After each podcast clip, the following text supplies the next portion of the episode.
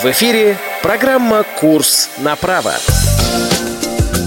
Здравствуйте, уважаемые радиослушатели! В эфире Радио ВОЗ программа «Курс на право». Программа для тех, кто хочет знать больше о том правовом пространстве, которое нас окружает.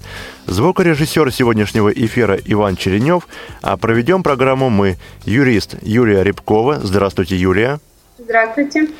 Кандидат юридических наук, доцент кафедры гражданского права Московского государственного юридического университета имени Кутафина Надежда Агафонова. Здравствуйте, Надежда Николаевна. Здравствуйте. И я, Максим Карцев. Сегодняшний выпуск программы мы хотим посвятить такому явлению нашей жизни, а, известному многим из нас, кстати говоря, не понаслышке, как инвалидность. Кто не проходил процедуру общения с сотрудниками МСЭ, тот не знает жизни. По данным Федеральной службы государственной статистики, в 2016 году на просторах нашей необъятной Родины проживает более 12 миллионов 700 тысяч граждан, имеющих ту или иную степень инвалидности. А сегодня в программе мы рассмотрим основные правовые аспекты инвалидности, а именно основания ее назначения, структуру органов, в компетенции которых относится проведение экспертизы, а также порядок обжалования решений этих органов. Свои вопросы, предложения и замечания относительно этого либо других выпусков нашей программы Присылайте нам, пожалуйста, на адрес электронной почты ya-собака-ksrk.ru. В теме письма пишите «Курс направо». Ну и перед тем, как приступить непосредственно к обсуждению темы, мне остается сказать, что запись сегодняшнего выпуска проводится 9 сентября 2016 года, и, соответственно, ссылки на все нормативные акты будут проходить именно на эту дату. А мы переходим к нашей первой рубрике – Юридический словарь. Итак, Юля, какие же термины мы сегодня с вами рассмотрим в нашей рубрике? Мы рассмотрим такие термины. Инвалид. Инвалид – это лицо, которое имеет нарушение здоровья со стойким расстройством функций организма, обусловленное заболеваниями, последствиями травм или дефектами, приводящее к ограничению жизнедеятельности и вызывающее необходимость его социальной защиты. Следующее определение. Ограничение жизнедеятельности. Полная или частичная утрата лицом способности или возможности осуществлять самообслуживание, самостоятельно передвигаться, ориентироваться, общаться, контролировать свое поведение, обучаться и заниматься трудовой деятельностью.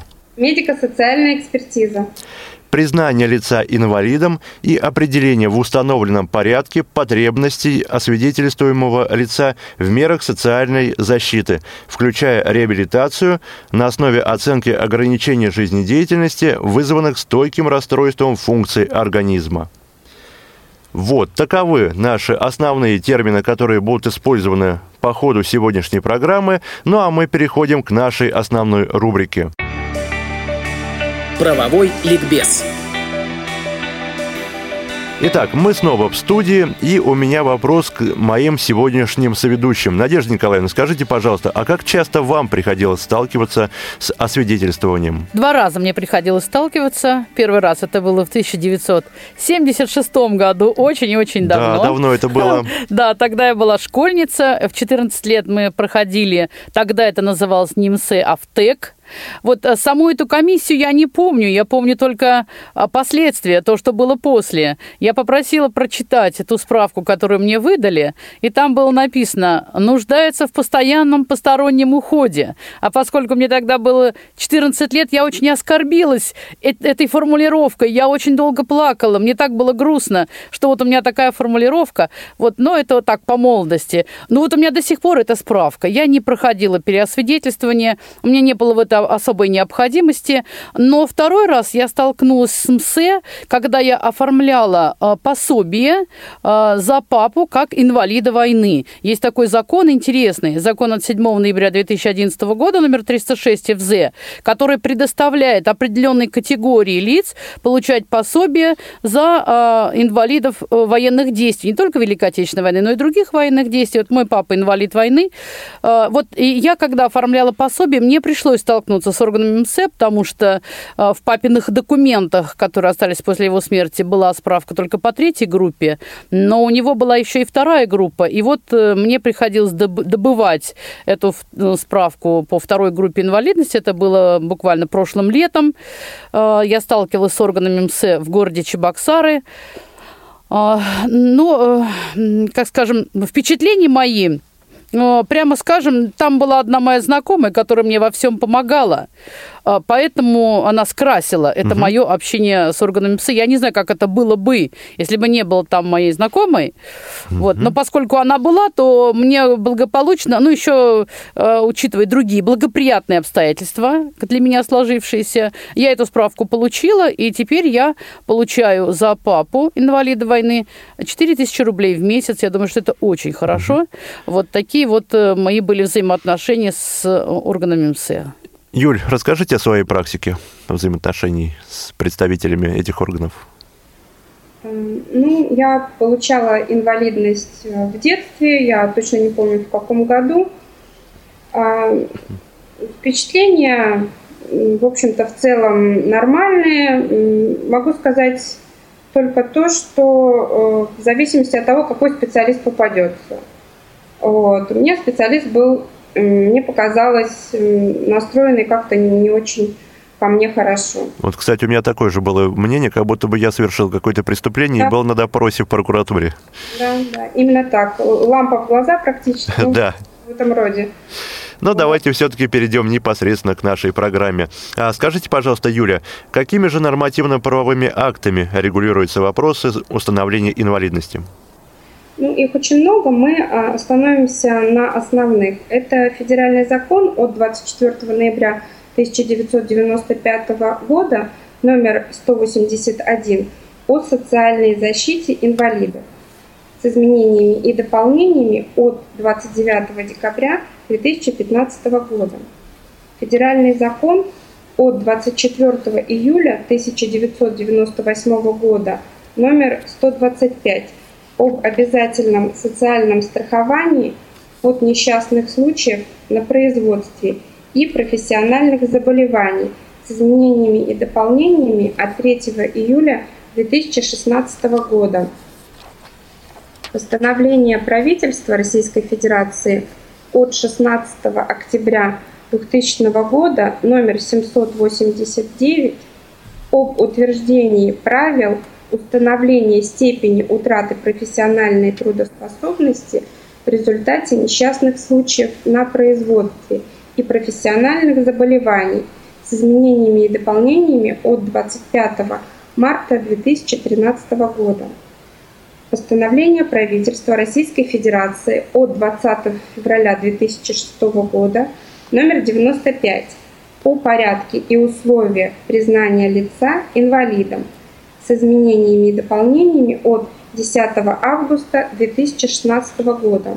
Приказ Министерства труда Российской Федерации от 11 октября 2012 года номер 310Н об утверждении порядка организации и деятельности федеральных государственных учреждений медико-социальной экспертизы. Да, такая серьезная нормативная база. А скажите, а что же является основанием для установления инвалидности? Э, в пункте пятом постановления правительства э, Российской Федерации о порядке и условиях признания лица инвалидом перечислены основания, при наличии которых устанавливается та или иная группа инвалидности. Нарушение здоровья со стойким расстройством функций организма – которые обусловлены а, заболеваниями, последствиями травм или дефектами, ограничение жизнедеятельности, а, утрата способности или возможности осуществлять самообслуживание, самостоятельно ориентироваться, передвигаться и так далее. А, также нуждаемость лица в мерах социальной защиты, в мерах реабилитации – Наверное, одного из этих оснований будет недостаточно для установления инвалидности. Как правило, требуется э, два основания. Угу. А, но мы ранее говорили, что а, медико-социальную экспертизу проводят соответствующие органы. А вот расскажите, пожалуйста, о том, что же представляет собой система органов МСЭ. Да, свидетельствования могут проводить бюро медико-социальной экспертизы, главное бюро медико-социальной экспертизы и федеральное бюро медико-социальной экспертизы. А структура их э, трехуровневая. На первом уровне городские и районные бюро медико-социальной экспертизы. В подавляющем большинстве случаев в них и проходит освидетельствование. А, выдается справка об инвалидности, устанавливается группа, э, выдается индивидуальная программа реабилитации или абилитации. Второй уровень – это главное бюро медико-социальной экспертизы субъектов Российской Федерации. Эм, они контролируют деятельность Э, городских и районных бюро медико-социальной экспертизы. Э, а также они могут осуществлять освидетельствование в порядке обжалования решений бюро первого уровня. На третьем уровне федеральные бюро медико-социальной экспертизы. Они контролируют и координируют деятельность главных бюро, а также могут осуществлять освидетельствование в порядке обжалование решений главных бюро медико-социальной экспертизы. Угу. А перечислите, пожалуйста, органы, которые могут направлять на МСЭ. Пункте 15 постановления правительства о порядке и условиях признания лица инвалидом как раз перечислены органы, которые могут направлять на медико-социальную экспертизу. Это медицинские организации, а, орган, осуществляющий пенсионное обеспечение – а, органы социальной защиты. В случае, если вышеперечисленные организации отказали в выдаче направления на медико-социальную экспертизу, ими выдается справка об отказе, на основании которой гражданин может самостоятельно обратиться а, в Бюро медико-социальной экспертизы. А какие документы необходимо предоставить для проведения медико-социальной экспертизы совершеннолетним гражданам? Для проведения медико-социальной экспертизы необходимо большой пакет документов. Это паспорт или, иное, э, или иной документ, удостоверяющий личность, оригиналы и копии, заявление о проведении медико-социальной экспертизы э, заполняется в день подачи такого заявления, направление на медико-социальную экспертизу, копия трудовой книжки, заверенная отделом кадров – Э, или оригинал трудовой книжки и ее копия для неработающих в данный момент людей. Сведения о характере и условиях труда – это для работающих. Характеристика образовательной деятельности для учащихся, медицинские документы, амбулаторные карты, выписки из стационаров, иные результаты обследований, оригиналы и копии – Э, далее справка об инвалидности в случае повторного освидетельствования, индивидуальная программа реабилитации или абилитации, тоже в случае повторного освидетельствования, СНИЛС, страховое пенсионное свидетельство. При обращении за установлением степени утраты профессиональной трудоспособности также необходимо предоставить акт о случаях профессионального заболевания, акт о несчастном случае на производстве и санитарно-гигиеническая характеристика условий труда. Так, это вот весь, я так понимаю, список документов, которые необходимо предоставить гражданину для получения э, группы инвалидности, правильно? Да, это исчерпывающий перечень. Итак, Юля, мы э, узнали, а, какие документы необходимы совершеннолетним гражданам нашей страны, а теперь Расскажите, пожалуйста, о том, какие же документы необходимо представить а, для лиц младше 18 лет. Да, для лиц младше 18 лет необходимо представить заявление на проведение медико-социальной экспертизы заполняется в день подачи такого заявления. А паспорт или свидетельство о рождении для лиц до 14 лет и паспорт одного из родителей или законных представителей несовершеннолетнего. А, направление на медико-социальную экспертизу, заполненное детской поликлиникой медицинские документы, амбулаторная карта, выписки стационаров, иные результаты обследований, оригиналы и копии. Для работающих граждан в возрасте 18, до, до 18 лет копия трудовой книжки, э, заверенная отделом кадров, или оригинал трудовой книжки и копия для неработающих в данный момент. Сведения о характере и условиях труда. А, характеристика детского, дошкольного или образовательного учреждения для учащихся. Документы об образовании, если такие есть. А, справка медико-социальной экспертизы при повторном освидетельствовании – Индивидуальная программа реабилитации или абилитации при повторном освидетельствовании. СНИЛС – страховое пенсионное свидетельство, оригиналы и копии. Так, это, я так понимаю, весь список документов, которые необходимо представить э, детям, да? Да. А, хорошо. И тогда следующий вопрос. А существуют ли основания, по которым Бюро медико-социальной экспертизы может отказать в проведении экспертизы? Бюро медико-социальной экспертизы может отказать в проведении экспертизы только лишь в случае, если а, был представлен неполный пакет документов, а, либо документы заполнены с ошибкой. По другим основаниям не могут отказать в проведении экспертизы. И если были представлены документы, заполненные с ошибками или неполный пакет документов, то а, сотрудники бюро выдают решение о переносе срока экспертизы на другую дату. Угу. А где проводится обычно медико-социальная экспертиза?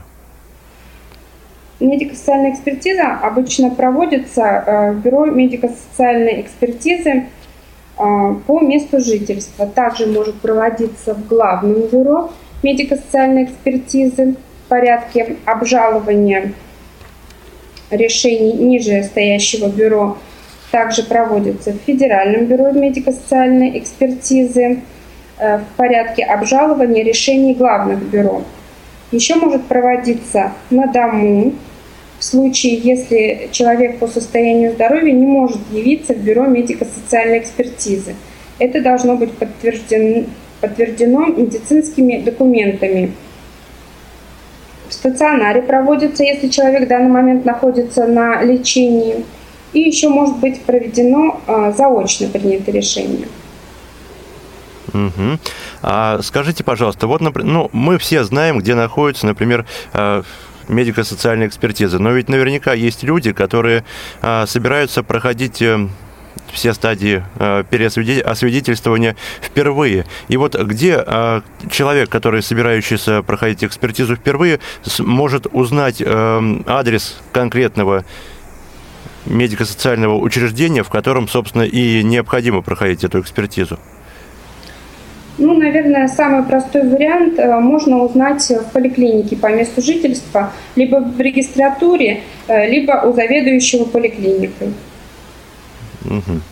И э, расскажите, пожалуйста, о процедуре освидетельствования. Э, ну, экспертиза проводится специалистами бюро Ими изучаются документы, представленные на экспертизу. А, также анализируются а, данные человека, проходящего экспертизу, социально-бытовые, а, психологические, профессиональные, и уже на основании результатов экспертизы выносится решение. Оно принимается простым большинством голосов специалистов. В некоторых случаях специалисты могут составить дополнительную программу обследований. А, кстати, Надежда Николаевна, а вот э, сейчас мы послушали Юлю, а в ваше время процедура освидетельствования была такая же или она все-таки чем-то отличалась?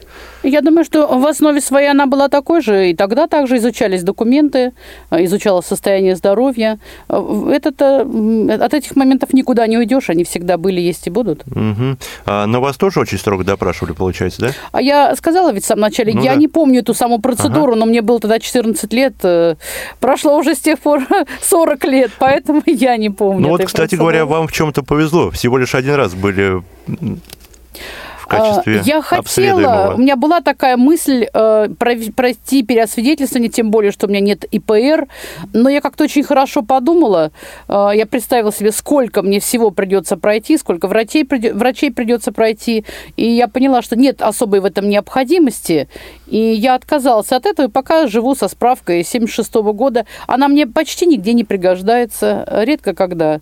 Вот э, лежит она у меня в паспорте, и вот я с ней живу таким образом очень долго. Угу.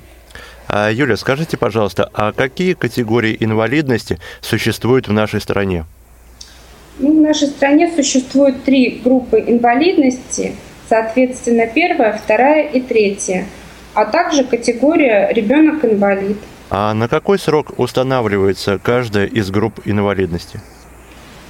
В пункте 9 постановления правительства о порядке и условиях признания лица инвалидом сказано, что инвалидность первой группы устанавливается на два года, а второй и третий на один год.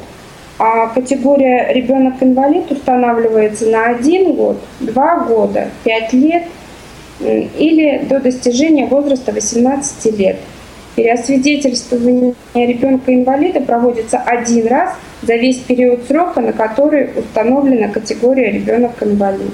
А может ли инвалидность быть установлена без указания срока переосвидетельствования? Да, инвалидность может быть установлена без указания срока переосвидетельствования а, в некоторых случаях при наличии необратимого заболевания нарушение функций органов и систем организма. Также в случае невозможности устранения или уменьшения э, ограничения жизнедеятельности в ходе реабилитационных мероприятий, э, которые были проведены до э, направления на медико-социальную экспертизу. Существует ли какое-нибудь правило, по которому группа устанавливается бессрочно после определенного количества переосвидетельствований? Ну вот в пункте 13 постановления правительства о порядке и условиях признания лица инвалидом. Сказано, что бессрочно группа инвалидности и категория ребенок-инвалид устанавливается не позднее двух лет после первого освидетельствования для лиц, которые страдают э, необратимыми заболеваниями, дефектами, нарушениями органов и систем организма также не позднее 4 лет в случае отсутствия а, результатов при проведении реабилитационных мероприятий. А, и также категория ребенок-инвалид может быть установлена до достижения возраста 18 лет, не позднее 6 лет а, с момента освидетельствования в случае рецидивирующего течения злокачественного новообразования. А какие могут быть результаты медико-социальной экспертизы? А, в результате проведения медико-социальной экспертизы гражданину выдается справка об инвалидности и устанавливается та или иная группа. Или э, получает отказ э, в проведении медико-социальной экспертизы, о чем выдается решение э, в произвольной форме, в котором э, зафиксированы результаты медико-социальной экспертизы. Какие существуют сроки проведения медико-социальной экспертизы? Медико-социальная экспертиза проводится в 30-дневный срок с момента подачи заявления. И выписка акта освидетельствования лица получающего инвалидность, направляется в орган, осуществляющий пенсионное обеспечение в трехдневный срок для назначения пенсии. А вот э, при проведении экспертизы могут ли родные или близкие проходящего комиссию присутствовать э, вот непосредственно в кабинете, где проводится обследование? Ну, родственники могут присутствовать э, при проведении медико-социальной экспертизы, если инвалид не может самостоятельно э, передвигаться, самостоятельно себя обслуживать, а также могут присутствовать родственники или иные законные представители несовершеннолетних при проведении экспертизы. В других случаях присутствие посторонних лиц не допускается при проведении экспертизы. И поэтому тут вот надо сказать, а, что бывают опасения такие, что инвалид, потенциальный инвалид, скажем так, говорит, если я приду один, то скажут, что я такой самостоятельный, инвалидность мне не дадут. А если я а, приду с кем-то, то тогда, наверное, вот э, будет больше шансов мне получить инвалидность. Не знаю, наверное, это не имеет значения, потому что э, все работники МС уже знают, что незрячий может ходить один. Вот я поэтому думаю, что это не должно сыграть какой-то существенной роли э, в решении этого вопроса. Но опять же, здесь все, наверное, зависит от э, настроения врачей. Ну, это, что... это ужасно. От настроения это ужасно. То... Вы знаете, это правда от настроения. Вот я когда в детстве получала э, категорию ребенок-инвалид, э, врачи были так настроены, ну, в общем, было очень неприятно. А когда я получала э, новую индивидуальную программу реабилитации, потому что мне нужны были технические средства, очень приятные были врачи и очень хорошо настроены, и все объяснили, и все написали. И там еще пришла, э, когда я была женщина, она у нее нарушение зрения и нарушение речи и слуха, и она пришла одна, без трости, и я думаю, что это не имеет значения. Но дело, дело не в настроении, конечно, а в человеческом факторе. То есть люди-то были разные у вас я в детстве, согласна, да. и тут все-таки настроение – это ужасно. А человеческий фактор, его сбросить со счетов никак нельзя.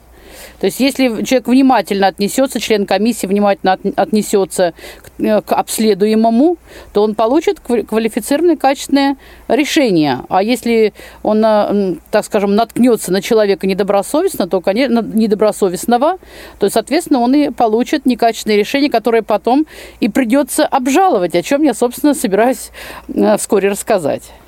Но к вопросу вот о настроении, а, когда я в последний раз получал э, тоже индивидуальную программу реабилитации, во время переосвидетельствования а, был достаточно, ну, видимо, у врачей было действительно какое-то нехорошее настроение, и достаточно жесткий такой допрос был, и буквально вот через э, какое-то время, э, через несколько дней или недель, я пришел забирать у этих же врачей уже готовую программу реабилитации и совсем другое отношение, вежливое, как будто, вы знаете, как будто совсем другие люди. С чем это связано, вообще не понимаю. А потому что, когда вы пришли второй раз, с вами уже не нужно работать, вам нужно только выдать. Может, а, поэтому... видимо, да.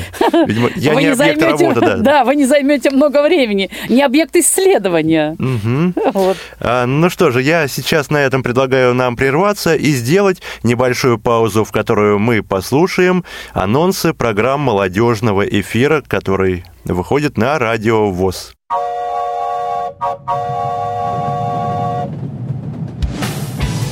Молниеносный бег современной жизни можно сравнить с несущимся на полной скорости экспрессом. Молодежное движение инвалидов по зрению растет и развивается не менее стремительно. Ты молод и активен, ты хочешь быть в курсе последних событий? Стань пассажиром «Молодежного экспресса». Новости с мероприятий, прямые включения и интервью с их участниками, анонсы предстоящих событий, актуальные темы, интересные гости и возможность задать вопрос в прямом эфире. Все это ты найдешь в программе «Молодежный экспресс». Слушай нас два раза в месяц по четвергам в 17.00 на Радио ВОЗ. Время московское.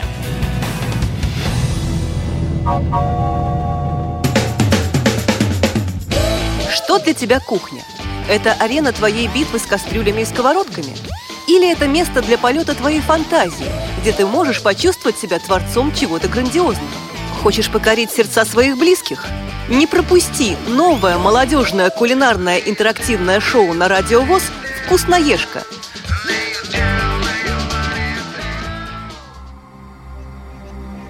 Когда-то интеллектуальные игры казались нам чем-то далеким – что под силу лишь избранным, находящимся по ту сторону экрана телевизора. Сегодня попробовать себя в битве интеллектуалов может любой желающий.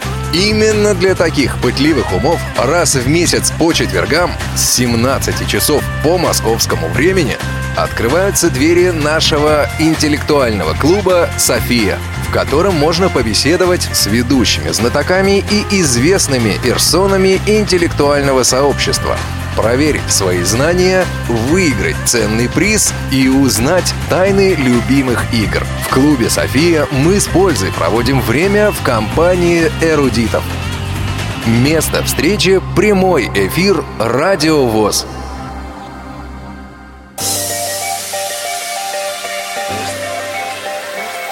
В эфире программа «Курс на право». И вновь мы в эфире Радио ВОЗ, программа «Курс на право», и мы продолжаем говорить об инвалидности с моими сегодняшними соведущими. Это Юлия Рябкова, юрист, и э, Надежда Николаевна Агафонова. Юлия, скажите, пожалуйста, а какие документы выдаются на основании результатов экспертизы? По результатам экспертизы э, гражданин получает справку о группе инвалидности или категории ребенок-инвалид – индивидуальную программу реабилитации или абилитации. При определении степени утраты профессиональной трудоспособности также выдается справка с указанием степени утраты трудоспособности в процентах. При наличии листка временной нетрудоспособности в нем делается отметка об экспертном решении.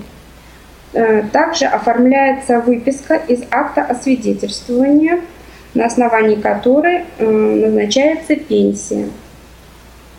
А мы вот еще совсем не сказали, что МСЭ ведь э, не только устанавливают инвалидность и дают, делают программу э, э, реабилитации. Программу реабилитации. Они ведь еще некоторые другие вопросы тоже решают. Э, их нужно тоже озвучить. Э, например, э, органы МСЭ устанавливают причину смерти человека. Это бывает иногда нужно для установления пособия. Вот опять же я говорила в начале о пособии, связанном с инвалидами войны или других военных действий. И вот там тоже есть соответствующее постановление правительства, где э, лицо, желающее получить пособие, должно представить справку о причине смерти э, военнослужащего или участника войны. И вот этот вопрос также э, решают органы МСЭ. Это очень бывает важно для некоторых ситуаций. И также еще органы МСИ определяют, нуждается ли гражданин в постоянном постороннем уходе. Сейчас это в качестве отдельного вопроса ставится. То есть вот это тоже, я считаю, необходимо сказать. Да, я с вами полностью согласен, Надежда Николаевна.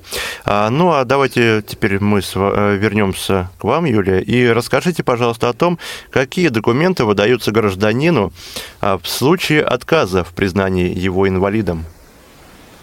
В случае отказа признания лица инвалидом, а, ему выдается решение а, Бюро медико-социальной экспертизы, в котором будет зафиксирован отказ в признании человека инвалидом.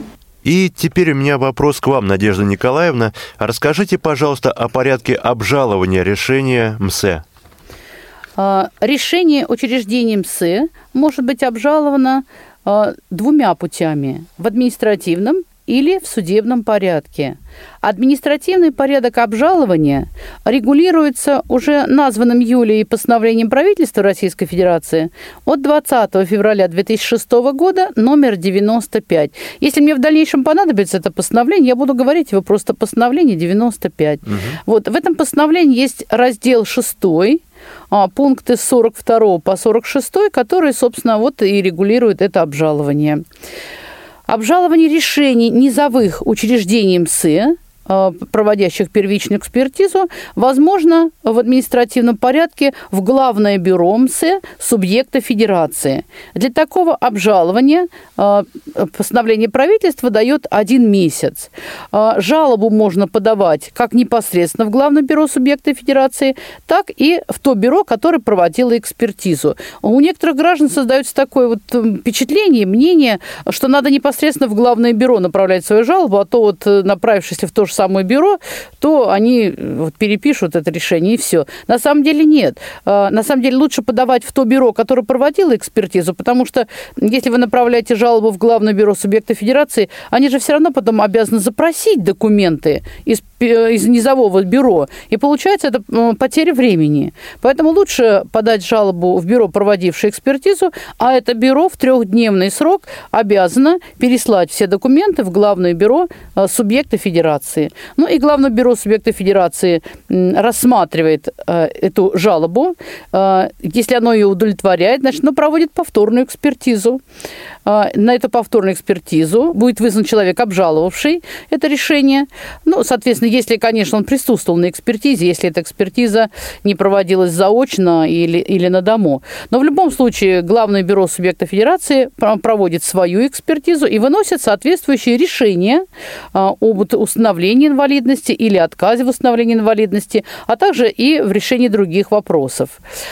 Если гражданин не согласен с решением э, Главного бюро people с субъекта федерации, он может обжаловать э, его, это решение, в Федеральное бюро МСЭ.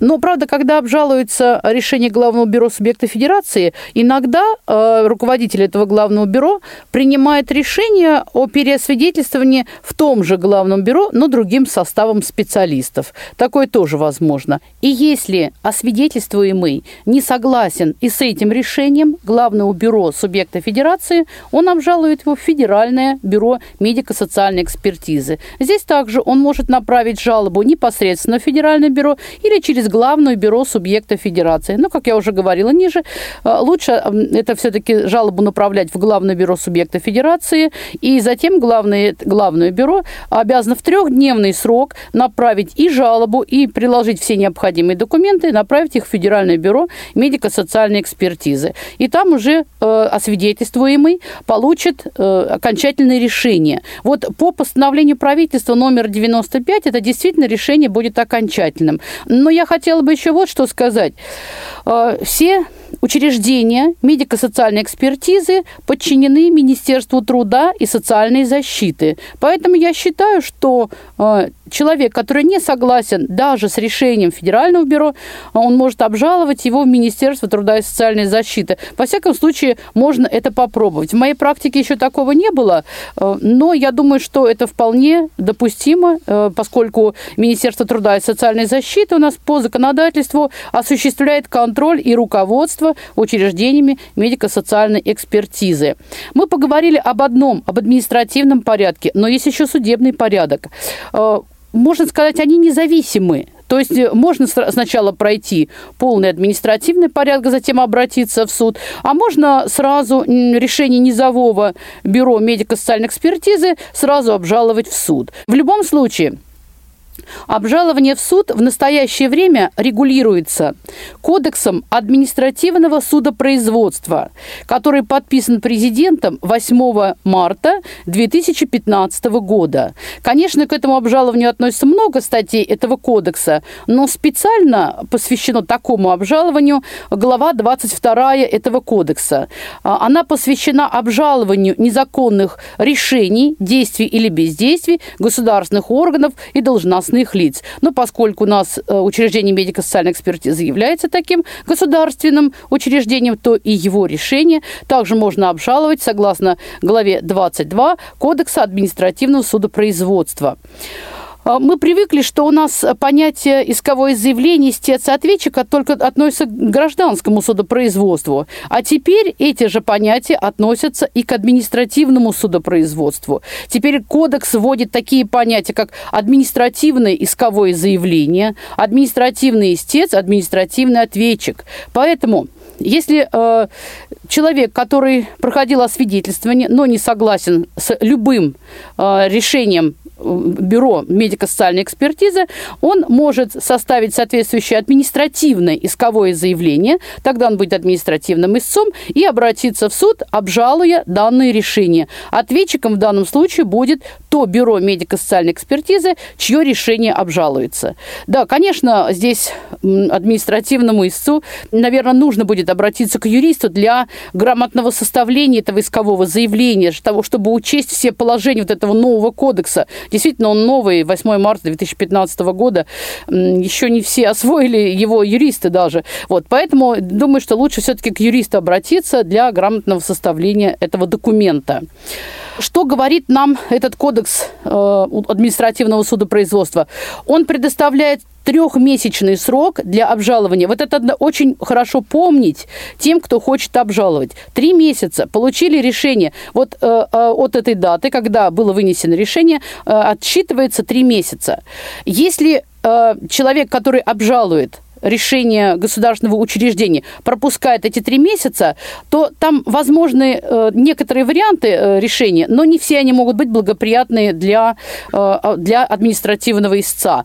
Ну вот, например, если есть какие-то уважительные, серьезные уважительные причины для восстановления срока, тогда, конечно, суд может восстановить этот трехмесячный срок. А, прошу прощения, Надежда Николаевна. А, причем я так понимаю, что эти уважительные причины, они должны быть чем-то документально подтверждены. Это безусловно, это безусловно. Вот. И если это можно, этот срок восстановить, то суд, конечно, восстановит. Но надеяться на это заранее нельзя, а, потому что суд э, те причины, которые представит административный истец, он может не признать уважительными. И тогда а, отказ в этом иске будет только из-за пропуска срока. Но это совсем уж будет обидно, поэтому вот этот момент надо очень хорошо помнить про трехмесячный срок, надо его не пропускать. Ну и затем э, проводится судебное заседание, в результате которого выносится решение. А в решении э, может быть, может быть иск удовлетворен, тогда, соответственно, на э, Бюро медико-социальной экспертизы будут возложена обязанность совершения определенных действий. Это, возможно, совершение повторной экспертизы в другом составе комиссии или еще какое-то решение, те обязательные действия, которые просит совершить истец конец. Одним словом, если иск удовлетворяется, то, э, соответственно, в решении суд указывает, какие действия должно совершить Бюро медико-социальной экспертизы. Конечно, суд не может э, заставить э, Бюро медико-социальной экспертизы признать лицо инвалидом. Нет, конечно. Здесь обжалуются конкретные незаконные действия. Вот поэтому именно об этом речь идет. И э, суд должен указать в своем решении об устранении каких-то нарушений, которые допускает бюро. Вот, например, те же самые грубые обращения э, членов комиссии во время освидетельствования. Это тоже может свидетельствовать о нарушениях, потому что ну, вот, э,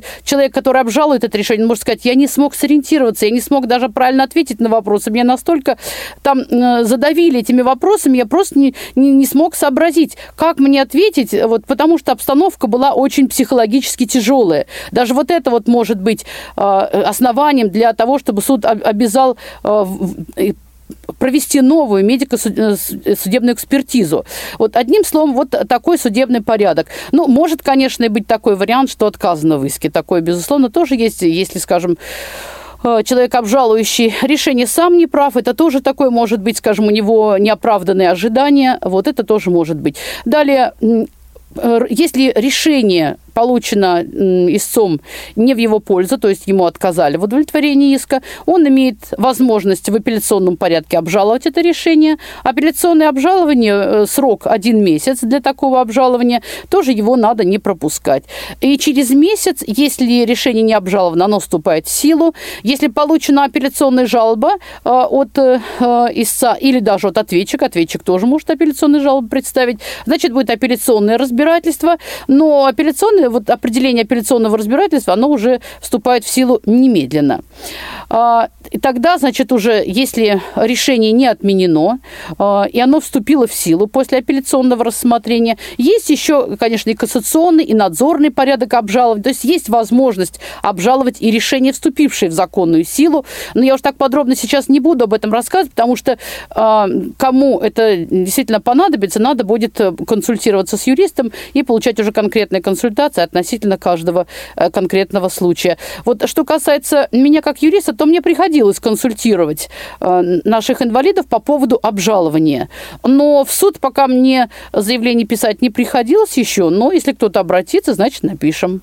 Ну а вот э, из ваших знакомых кто-нибудь обращался самостоятельно по поводу обжалования решения медико-социальной экспертизы? И если да, то чем обычно эти решения заканчивались? В пользу этого человека? Я, я, я только давала устные консультации. Я лично не писала эти жалобы, то есть ко мне не было таких обращений. Вот устную консультацию я давала, ну вот на этом все и заканчивалось, поэтому у меня нет такого опыта. Но дело в том, что я э, в повседневной своей жизни не работаю с законодательством э, о защите прав инвалидов, поэтому, видимо, у меня нет такой практики. Вот э, я в основном работаю с гражданским законодательством. Но если придется кому-то написать, кому-то помочь в этом написании, то, конечно, я как юрист обязана это буду сделать. Угу. А, Юлия, а знаете ли вы случаи обжалования решений медико-социальной экспертизы. А среди, может быть, среди ваших знакомых кто-то действовал так? Нет, пока не сталкивалась Нет. с такими вопросами, никто не обращался, и из моих знакомых ребят с инвалидностью никто не обжаловал решение. Угу. И опять возвращаемся к вам, Юлия. Скажите, пожалуйста, в какие сроки проводится повторное освидетельствование в случае несогласия с решением МСЭ? А, повторное освидетельствование проводится в 30-дневный срок со дня а, получения решения. Итак, мы разобрали основные вопросы, связанные с инвалидностью, и я предлагаю перейти к нашей заключительной рубрике. Конспект. А, ну что же, Юлия, давайте вкратце резюмируем все то, что мы сегодня сказали во время эфира по поводу э, инвалидности. И э, тоже у меня будет к вам просьба э, рассказать о пошаговой инструкции, что должен делать человек, э, чтобы получить инвалидность. Ну, наверное, для простоты каждого человека, наверное, будет интересна такая небольшая справочка, что делать, куда идти. Э, для получения инвалидности необходимо обратиться э, к специалисту в поликлинике по месту жительства – ну, то есть к профильному специалисту, к примеру, для получения инвалидности по зрению, таким специалистом будет офтальмолог. Врач выдает направление на медико-социальную экспертизу, назначает ряд обследований у специалистов, э, ряд анализов, после чего человек э, проходит все эти обследования, возвращается снова к специалисту, выдавшему направление на МСЭ, для окончательного получения заключения, после чего направление на МСЭ подписывается у заведующего поликлиникой. С этим направлением и со всем пакетом документов человек идет э, в бюро медико-социальной экспертизы. Там он пишет заявление о проведении экспертизы, после чего ему назначается определенная дата – Э, экспертизы. В этот день необходимо явиться на экспертизу со всем пакетом документов, и уже дальше проводится сама экспертиза Здесь еще надо сказать, что бывает такая ситуация, когда э, комиссия сразу не может вынести решение э, ни положительного, ни отрицательного. Скажем, члены комиссии считают, что представленных документов недостаточно для вынесения квалифицированного решения. И в этом случае вот постановление 95 оно дает право членам комиссии э, предложить освидетельствуемому пройти какое-то дополнительное обследование, либо э, само учреждение медико-социальной экспертизы может само запросить э, недостающие документы, недостающие справки из тех органов, э, из которых документы не получены. То есть может быть такая ситуация, когда освидетельствуемому придется не один раз прийти, но это все-таки, конечно, не не рядовая, не повседневная ситуация, несколько исключительная, но пусть она не шокирует э, освидетельствуемых, потому что вот такое право предоставлено э, членам комиссии, если они посчитают, что у них недостаточно информации для вынесения окончательного решения.